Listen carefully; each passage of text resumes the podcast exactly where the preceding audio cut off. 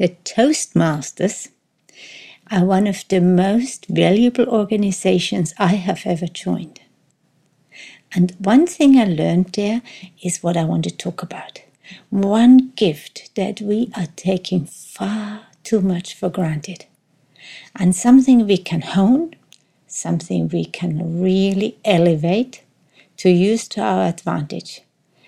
I don't know if you guess it, but hang in there because you will not only find out what this tool is, but also how we can use it much more effectively to engage our audience to talk with a lot more authority. So hang in there and see what it is. You are listening to the One Year School podcast. Are you ready to activate your focus? To sharpen your memory and to release anxiety and stress, often caused by school. We are introducing experts and coaches who will enrich your life to become happy and healthy in body and mind. We also interview our students who not only have overcome dyslexia and other learning challenges, but they are thriving and leading the lives they desire and have been able to create. Today, I want to talk about one of the most effective, valuable tools. Tools that you are born with and that are free of charge. Can you guess what it is? It's our voice. And nobody tells you how to train it, nobody usually learns at school. The power of the voice, because there is a voice training around the craft, the vocal variety that you learn at Toastmasters or when you're training your voice. But there is also the art of speaking and the art of using your voice. And because of the art of it, I didn't even want to write this speech. I want to just speak in the present moment from my heart because nothing conveys a message more than actually linking it to the heart and to speak from being here right now. But let's go back to the craft, the vocal variety. There are usually five ways to modulate and use the voice really effectively. And I'm going to give you all five. The first one is Yes, that's the one, the long pause. It is extremely effective. It is effective because it makes people lean in and think, what, what is coming? There is a suspense. It somehow creates a sense of what's coming next. I am getting curious. And curiosity is probably the best way to keep your audience listening to you. And it doesn't matter if that audience is on something you talk about in a video or something you talk about in front of your schoolmates and uh, during a speech and an assembly. It doesn't matter if you talk to your own family or your friends. It is a powerful tool no matter where you use it. So that long pause is really an important way and when well placed, it also creates genuine interest. So if you ask a question, don't continue because you are doing a podcast or you're talking. You actually have to wait because otherwise the person doesn't think you really want to hear the answer.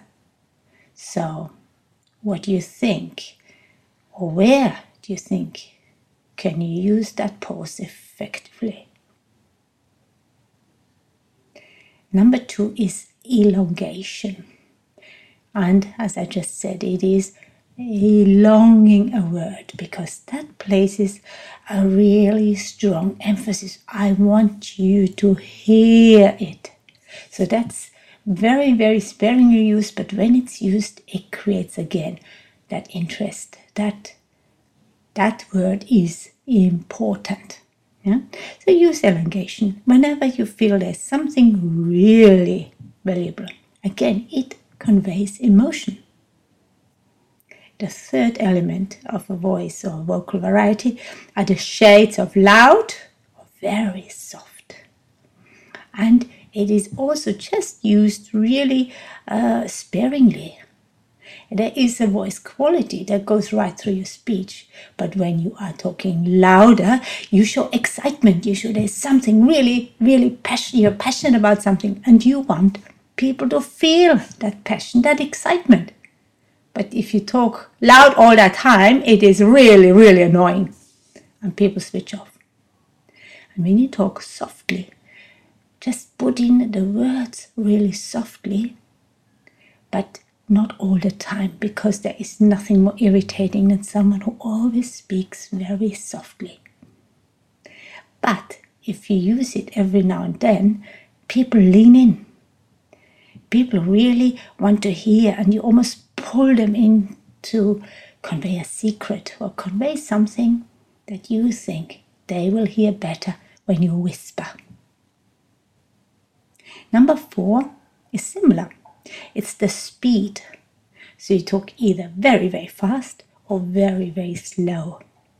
The fast way is again, you know, you have a lot to say and you want to say it and you want them to get it and you want them to pay attention now. Again, all the time. People get tired of having to listen so carefully to catch what you're saying when you talk fast all the time. And sometimes people who speak fast you get that impression that they don't want to take up any space or they don't feel worthy of taking up your time, of taking up the space to say what they need to say. So, people who talk very, very fast all the time, it is also really hard to listen. But sometimes it's effective. And when you talk really, really slowly, it is a sign of thoughtfulness. So maybe people listen more to something slow every now and then because they think you have been thinking about that or you are giving them a nugget, something that is worth thinking about. And the last of your five speechcraft vocal varieties is melody. Melody is to sort of pitch your voice higher or really low. Again, there's just a slight variety here.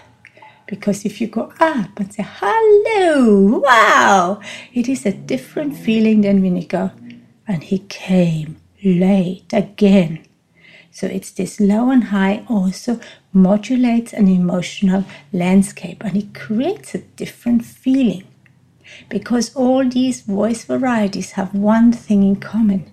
They all want to pull you in to your own emotional message because without you feeling these emotions and carrying them all the words are meaningless it is just a matter of having the audience who listens create the same emotional uh, or give them that same emotional container that you are having because there is no better way to connect to people than having them share your feelings, your emotions.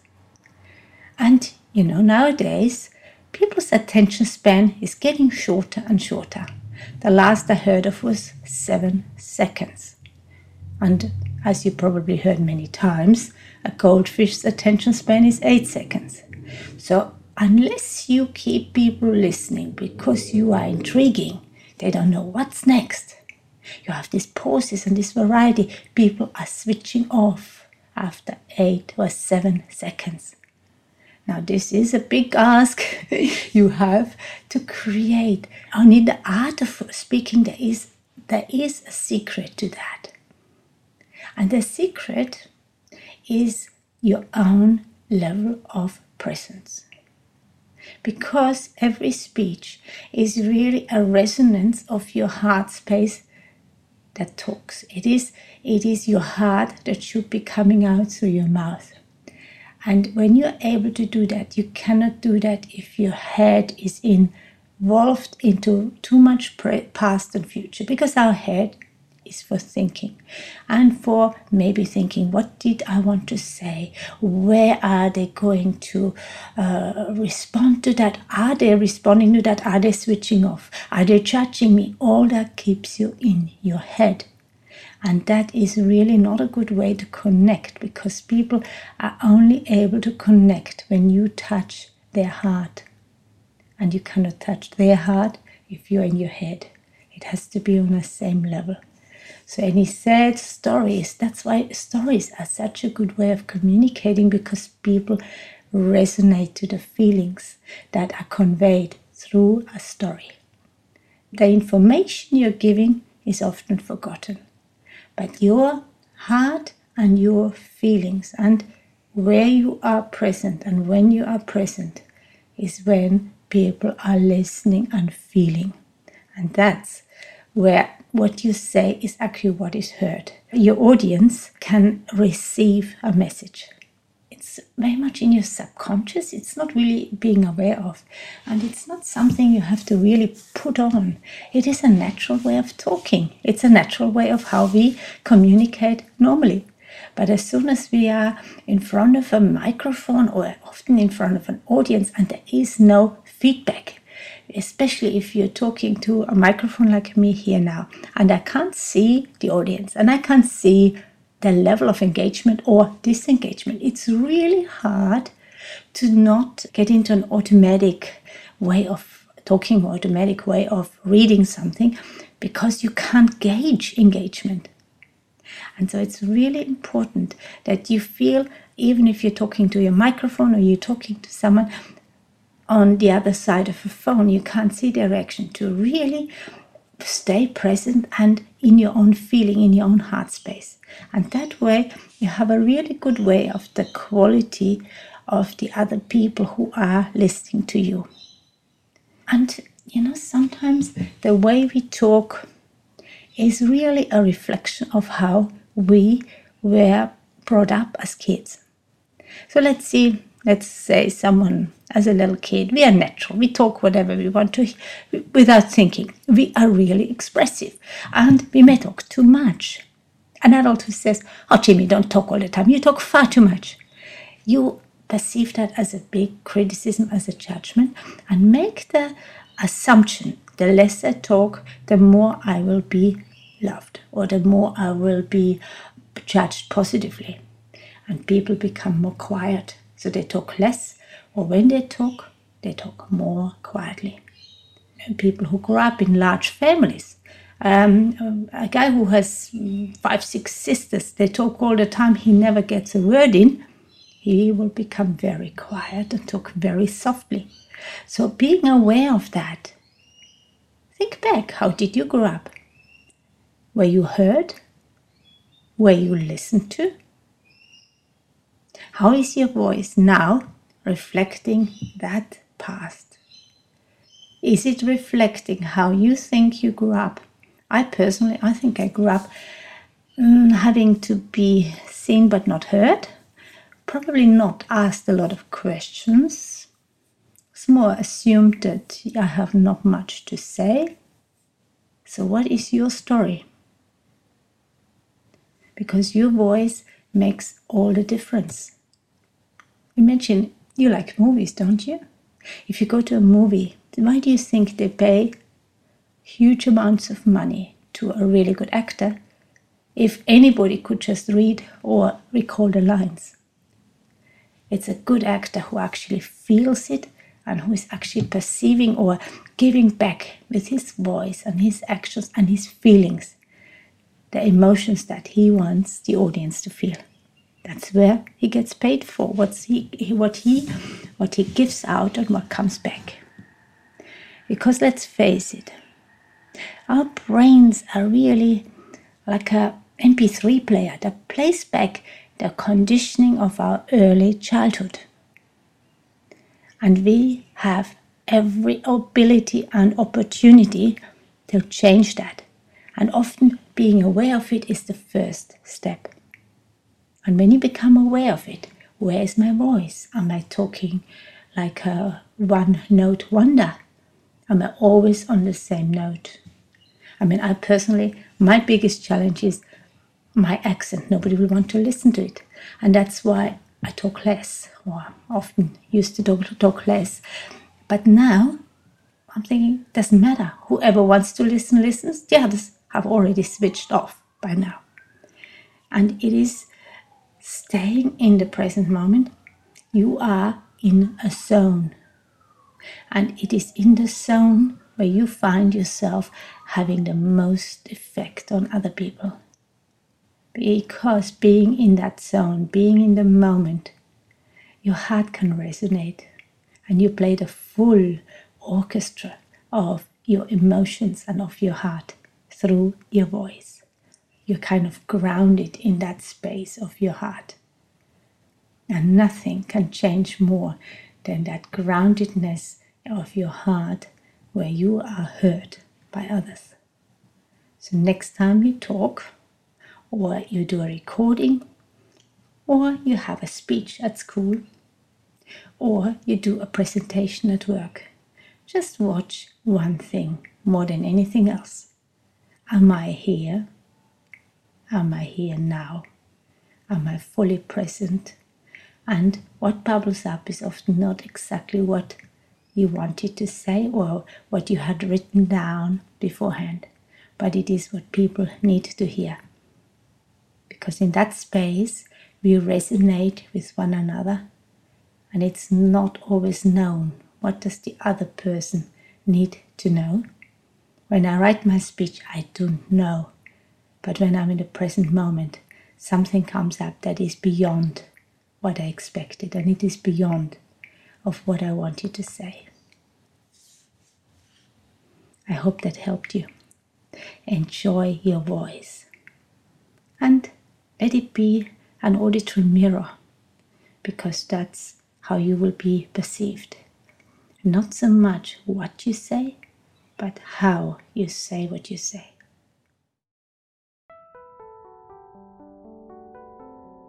Did you know that 43.7% of Australians between the ages of 15 and 74 are functionally illiterate, according to a recent OECD survey? Yes, most of them can read, but basic literacy is not enough to effectively participate in today's life. If you have to read a text several times to fully understand, you may be dyslexic. That doesn't mean you should work harder or study longer. Quite the opposite. I've created a brand new audio program entitled Focus and Read. This course will give you all the tools to focus, read, and comprehend. And the program is absolutely free. It's my gift to say thank you for subscribing to the One Year School podcast and joining our community that helps our bright visual students to acquire the skills necessary to step into the vision of the future that they desire. So register right now simply by visiting theoneyearschool.com. So www.theoneyearschool.com and click on Focus and Read.